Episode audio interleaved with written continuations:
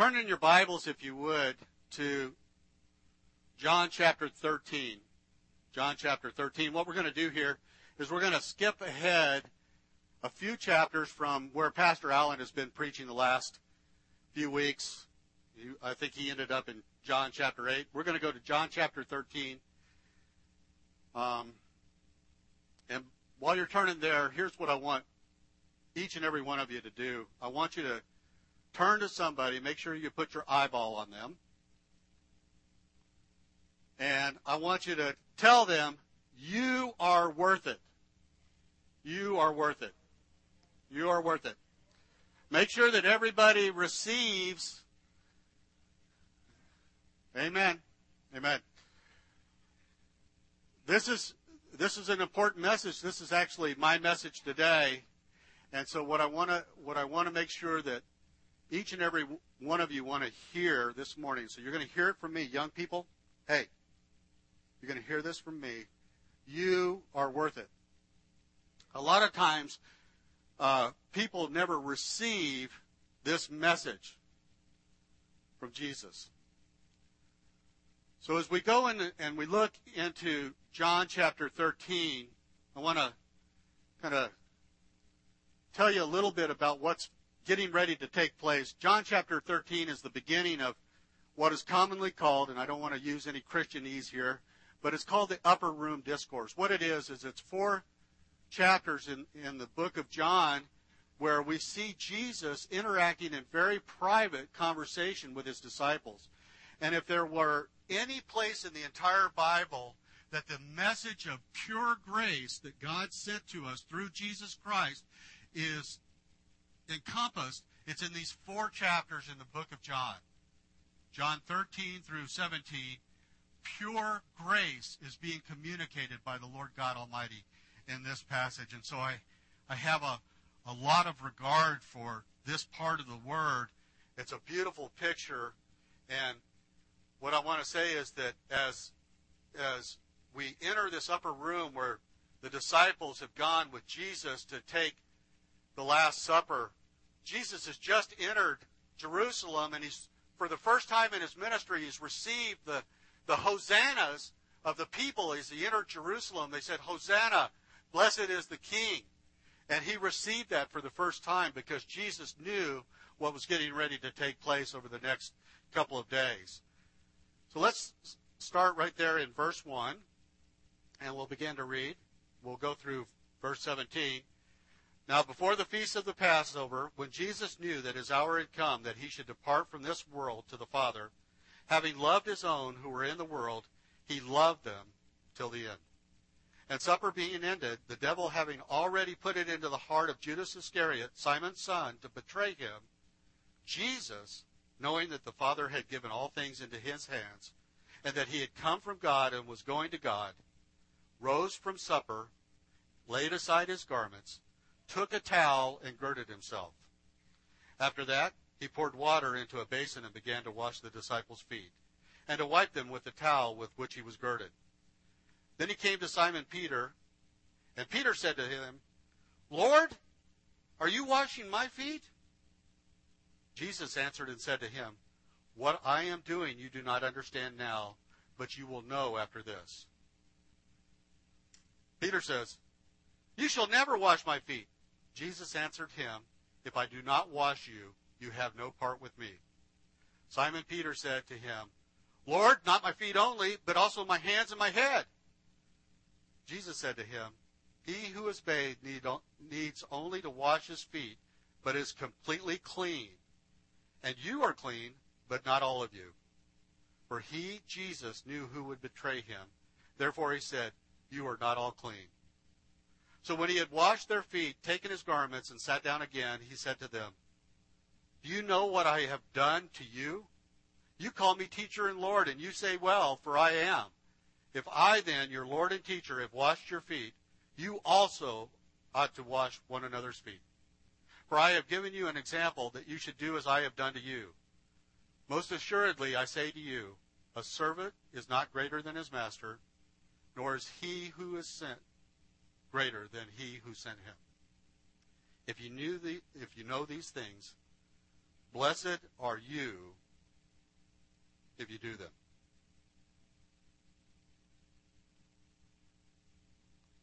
Wow.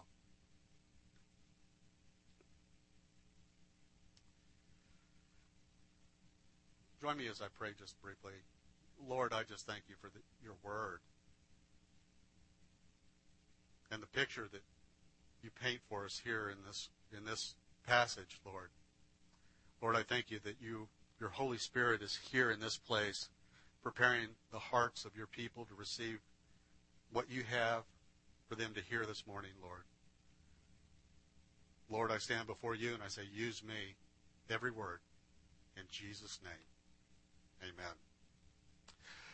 Amen. We're going to come back to this word in just a minute. But first, I want to introduce you to, to somebody. Joshua, you go.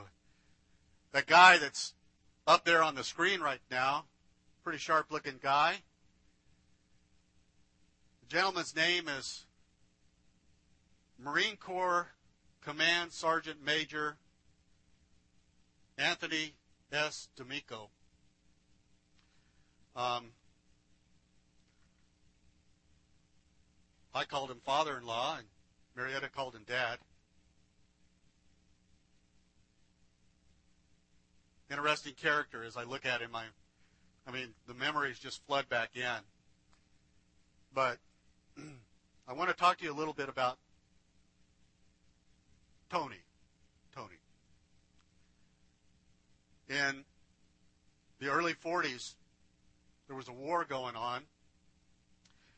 And Tony like so many millions of other young men of his age, left home. His home happened to be in Brooklyn, New York. And he left behind a pregnant wife, actually. And he went to go fight the war. And a little bit different in those days. I want to give you a little bit of a history lesson. When those guys left, it was very likely that they were not going to come back unless they were dead, wounded, or until the war was over. That was a done deal. They're going. Sergeant D'Amico joined the Marine Corps, and here in my hand I have his combat knife. And it's really an artifact of World War II, and you guys cannot see this. I barely can see it. But it's interesting.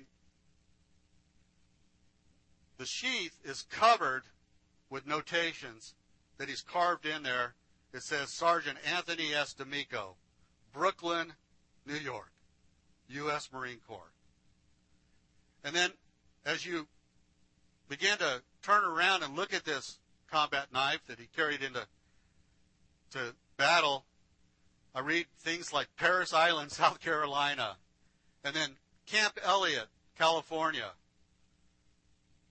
and then Matama Bay, and it says aircraft carrier. And then it says Pearl Harbor.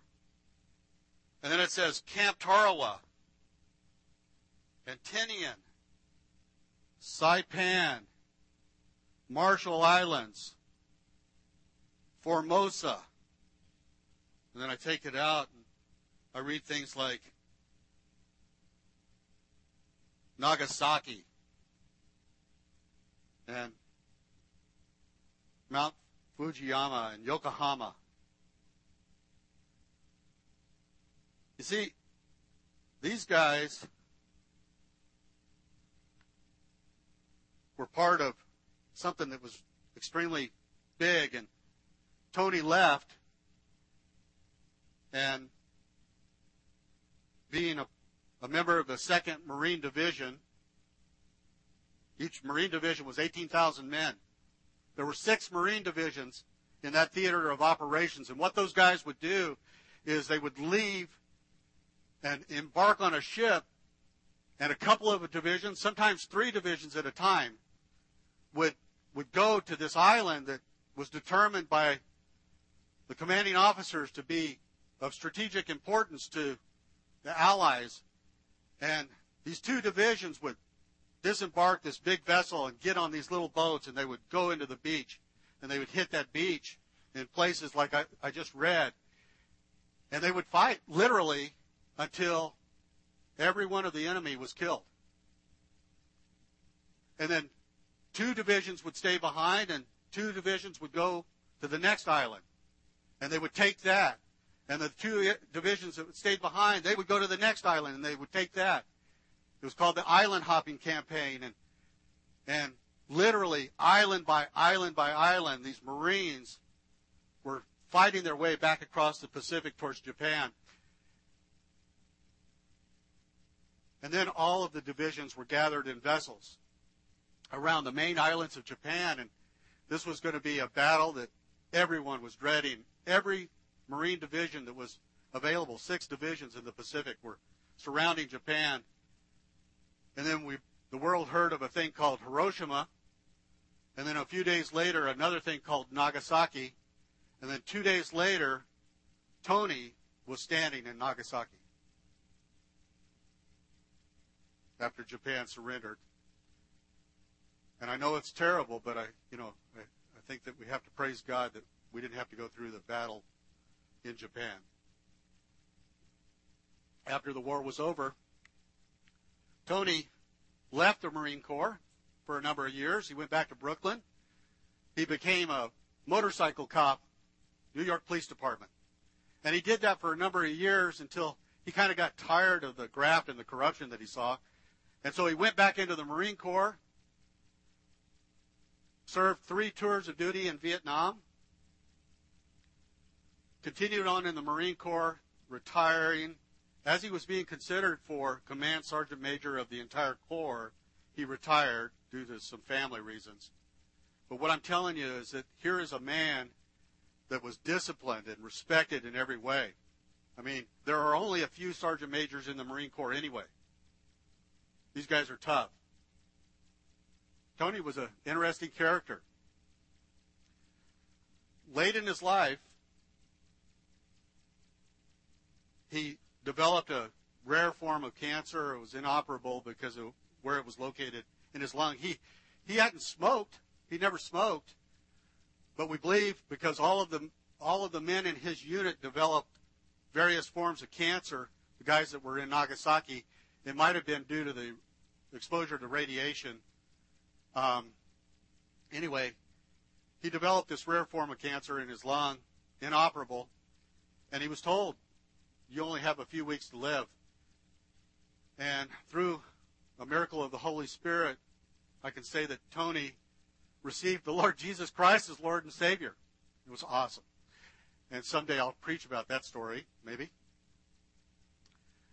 But he waited for death with a lot of dignity, and, and, and I, Marietta and I, praise God, had the opportunity to spend a lot of time with him during these last few weeks. And I remember one time while he was in hospice and he was at a assisted care facilities and hospice, and I'm sitting there with Tony, and this lady from hospice comes in, and she's literally an angel, and she comes in and she's carrying a kit, for lack of a better word, and she sits it down and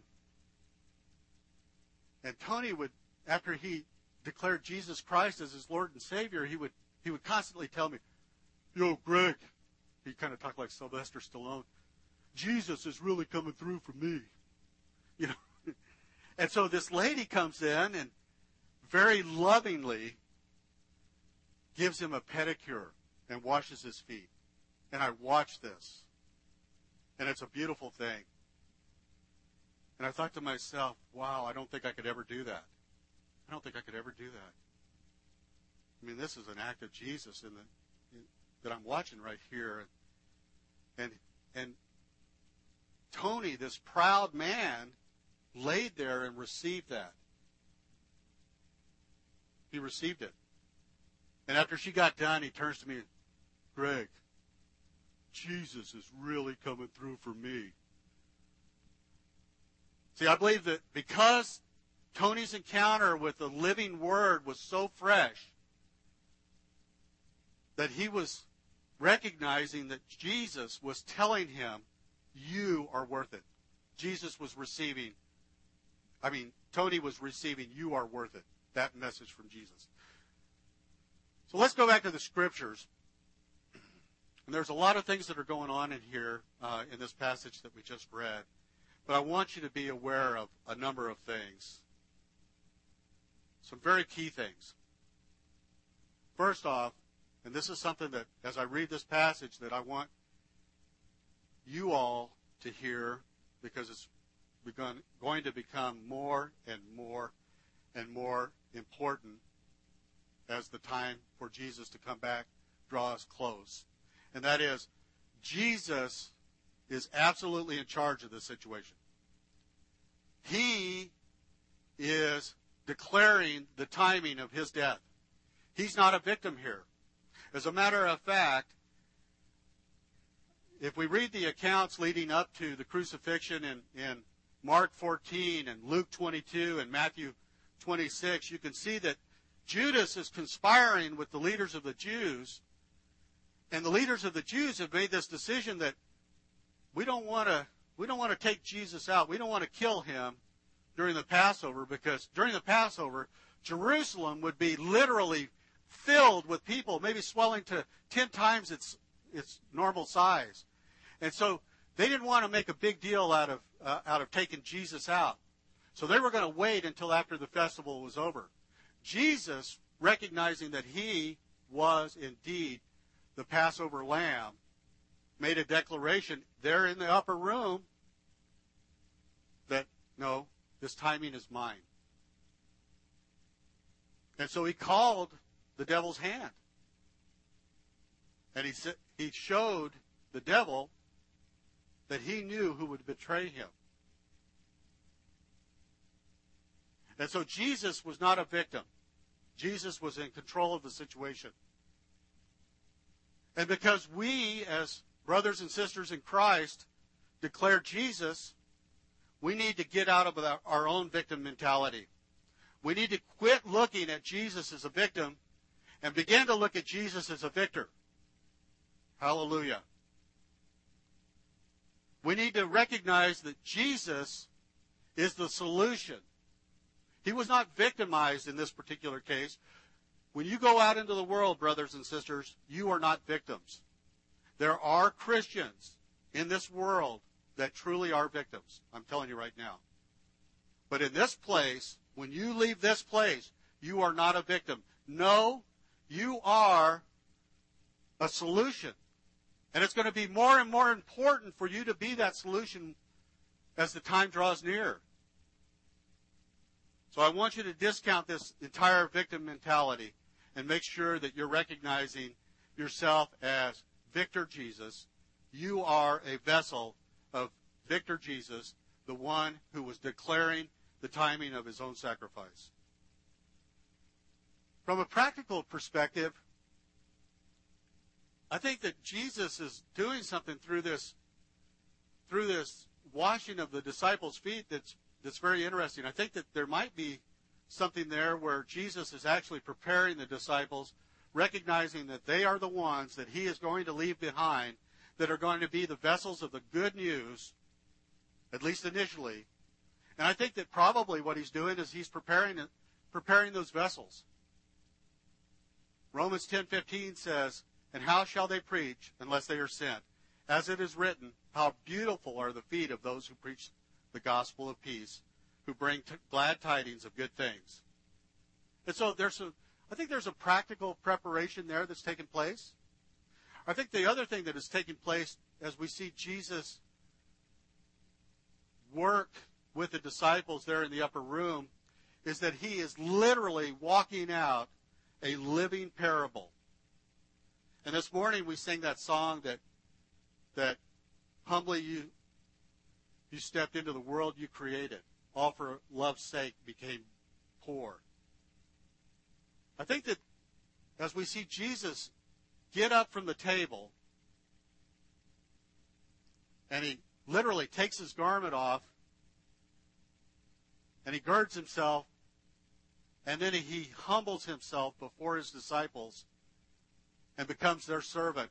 I think that we're seeing a picture of exactly what he did as he left the table of the Father and he stepped into the world and he made that sacrifice.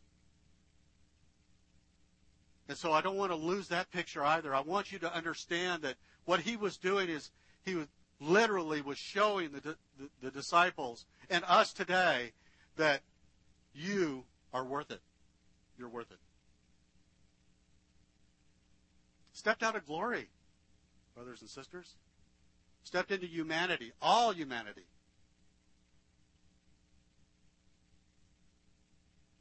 The other thing that Jesus is definitely doing here is he's displaying his his servant's heart. And I guess literally thousands of sermons, thousands of words could be spoken in regards to the idea of servanthood that's being pictured here. But one thing that I do want you to get is that I think that Jesus, being all human and recognizing that he is declaring the timing of his own crucifixion, keep in mind, Jesus is getting, getting ready to, he's getting ready to die a, a terrible death. A death that could not be inflicted upon any Roman citizen. A death that was viewed by the Jews as despicable. And he knows that he's going to die that death. And I think that because he's all human, he feels. The Bible says that he feel he feels everything that we have felt. He's got to feel fear. He's got to feel trepidation. He's got to feel anxiety and all of those things that that that we would feel being in that same situation. And because I think that he feels all those things, I think that there is a key here that we need to unlock, and that is that by stepping into the role of servant, Jesus is drawing closer to his disciples and he's drawing closer to the Father. He's preparing himself for what he knows he's going to face. And he's saying, you know what? I'm going to go for it. I'm going to be a servant because I know that what happens when I serve is that I'm going to get closer to God, and I need that right now. When I serve, I'm going to get closer to these brothers, and I need that right now. I need to feel that humanity. I need to feel that relationship because what I'm facing is horrible. And so, what I would challenge each and every one of you in this room this morning is that if you feel like you're in a relationship that needs some restoration, needs some repair, or maybe you feel like you, your relationship with the Lord God Almighty is not complete, it's not whole, it's not all there, it's not as close as you want it to be. Step into the role of a servant.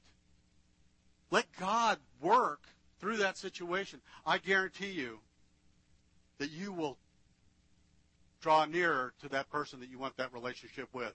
If I want to draw closer to Marietta, I serve her. And I got to tell you, brothers, a lot of times it's all that I can do to, to walk in that role. I'm just being honest. It's all I can do to, to do that. But I know that if something's not quite right, if I do that, it's going to get right It's going to be good. So I would just challenge you. Fathers, if, if you feel like you're not close to your children, serve them. Husbands, if you feel like you're not close to your wives, serve them. Brothers and sisters, if you feel like you're not close to the Lord God Almighty, find a place to serve. It's amazing how that works in the kingdom. It's amazing. Let's hone in on verse 10 here a little bit.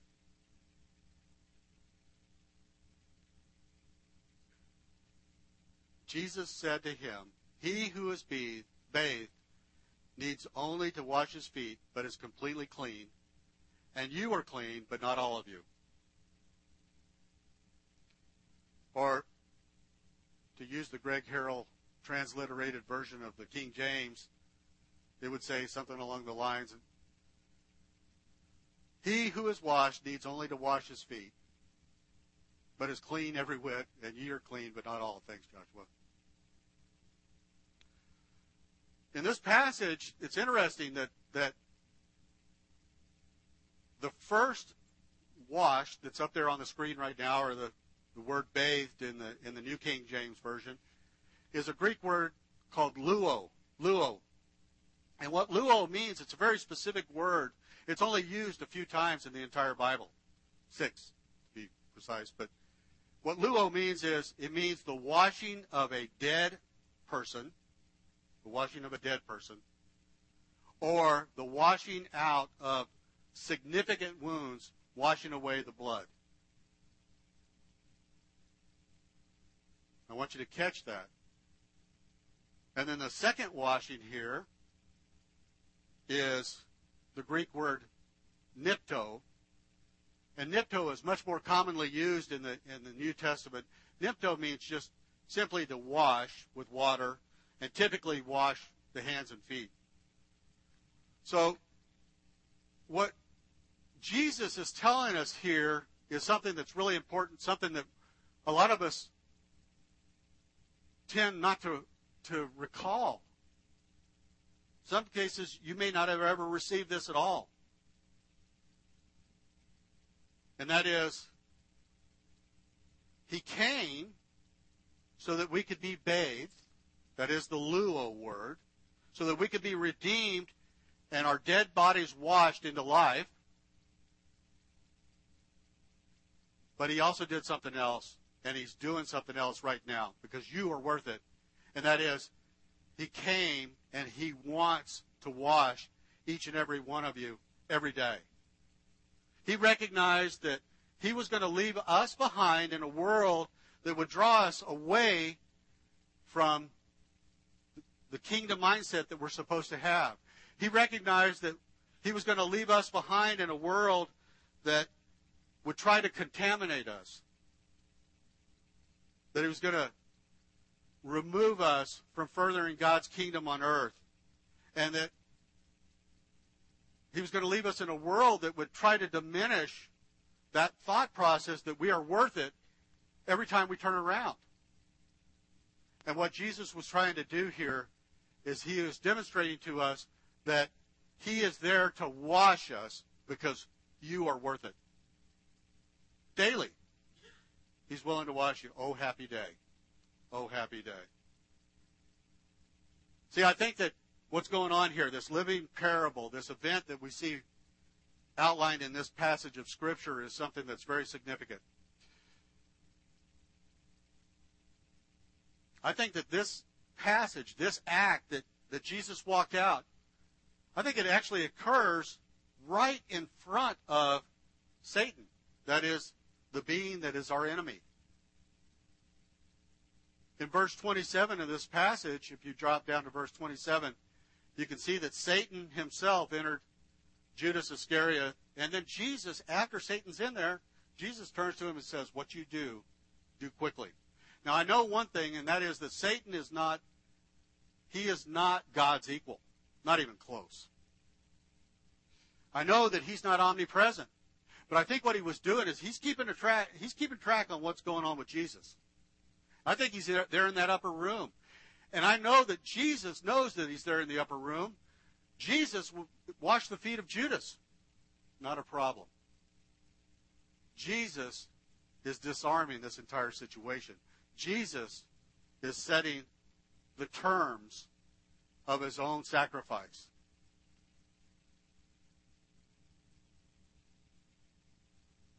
Satan, who we read in Isaiah 14, there are a series of, of I will statements uttered by Satan. And he says, I, I will exalt myself above the Most High. I will, I will, I will ascend into heaven. I will be like the Most High. And there are several others. So in the presence of this being, our enemy, that is declaring the I will statements, we have the real Most High who's kneeling at the feet of the disciples and he's undoing everything that Satan wants to do. Awesome picture. Awesome picture. And a picture that, because you are worth it, that you need to receive today. See, I think that Satan, as he watched this, he recognized that there's true power in this act of humility that's being displayed by Jesus. And at that point, Satan says, that's some power right there. That's some power. And ever since then, brothers and sisters, Satan has been lying to God's people. Satan's been lying to God's people. He's been lying to you, maybe, about your worthiness. He's been lying to you about the price that Jesus paid for you. He's been lying to you about the fact that, that Jesus is willing to stand right with you and to wash you every day because you're worth it. Jesus is faithful. He is the word that washes daily. Psalm 119 in verse 9 says that how will a young man cleanse his way? By taking heed according to your word. And Ephesians 5 says that Jesus himself is washing his people, that is the church. He's cleansing and sanctifying her by washing them with water by the word. And so, some of you in this place this morning need to understand that you might have received the luo washing, that is the declaration that, yes, indeed, I received you, Jesus. I thank you that you have washed me from death into life. And sometimes we stop right there and we don't go on. But what I want to tell you, brothers and sisters, is that Jesus also came so that he could give you the daily nipto washing. And the devil might have been talking to you. He might have been saying, You are not worth it. Today, we're going to dismantle that lie. Shake, you want to come on up here? We're going to. I just want you, brothers and sisters, to know that each and every one of you are worth it. You're worth it. I want you to hear that this morning. I want you to leave this place fully understanding that you're worth it. I'm going to ask everybody to bow their heads, close their eyes, if you would. Every every eye closed, every head bowed.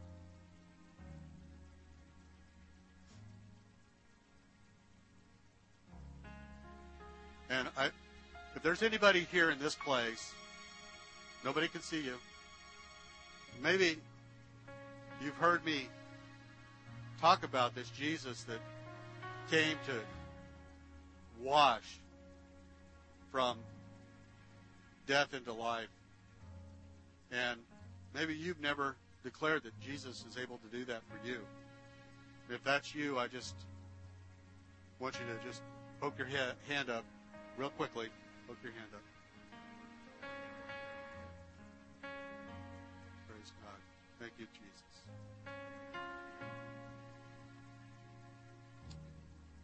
And with every head remaining bowed and every eye remaining closed, maybe you have received that original washing that Jesus came to bring. You have walked and you have declared that Jesus is indeed your life. And you've stepped into that. But you never received the fact that Jesus wants to declare you as worth it. You've forgotten that Jesus is willing to cleanse you each and every day. And if that's you, I just want to have you poke up your hand really quickly. Praise God. Praise God. I'm going to go ahead and call the the ministry team forward. And there are, if the ministry team would come forward now, um, if if you were in that first group that needed to declare that Jesus Christ is indeed your Lord and Savior today, we just want to praise God for that declaration. And somebody up here will pray with you so that you can make sure that you know that Jesus loves you and declares that you're worth it. And if you're in that second group and you've forgotten, or maybe you never even knew that Jesus was there walking with you, there's somebody up here to pray for you about that as well. So I just invite you to come forward right now and pray with these people that are willing to pray with you. Praise God. Praise God. Thank you, Lord. Praise you, Lord. Hallelujah.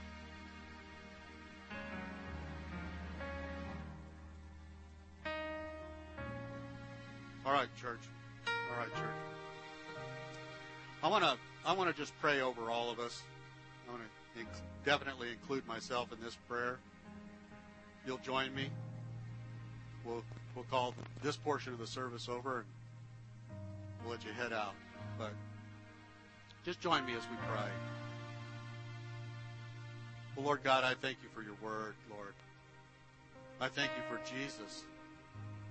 I thank you for the declaration that Jesus came to, to make over each and every one of us here. That he was victorious. That he was not a victim. That he was an overcomer. And because he was an overcomer, we indeed are overcomers, Lord. I thank you, Father, for that, Lord. I thank you, Father, for your people that are hearing this message, Lord. And as they leave this place, that they will walk in a new and fresh recognition of who you are. That you are right there with each and every one of them as they go about their day. As they walk in the world, Lord, that they will be the solution and not the victim. That they will be the overcomer when, when Satan wants to come against them. I thank you, Father God, for your people, Lord God. I thank you, Lord God, that as they leave this place, that you will encourage them and be with them during this coming week. In Jesus' mighty name, amen. You're dismissed. Thank you for listening.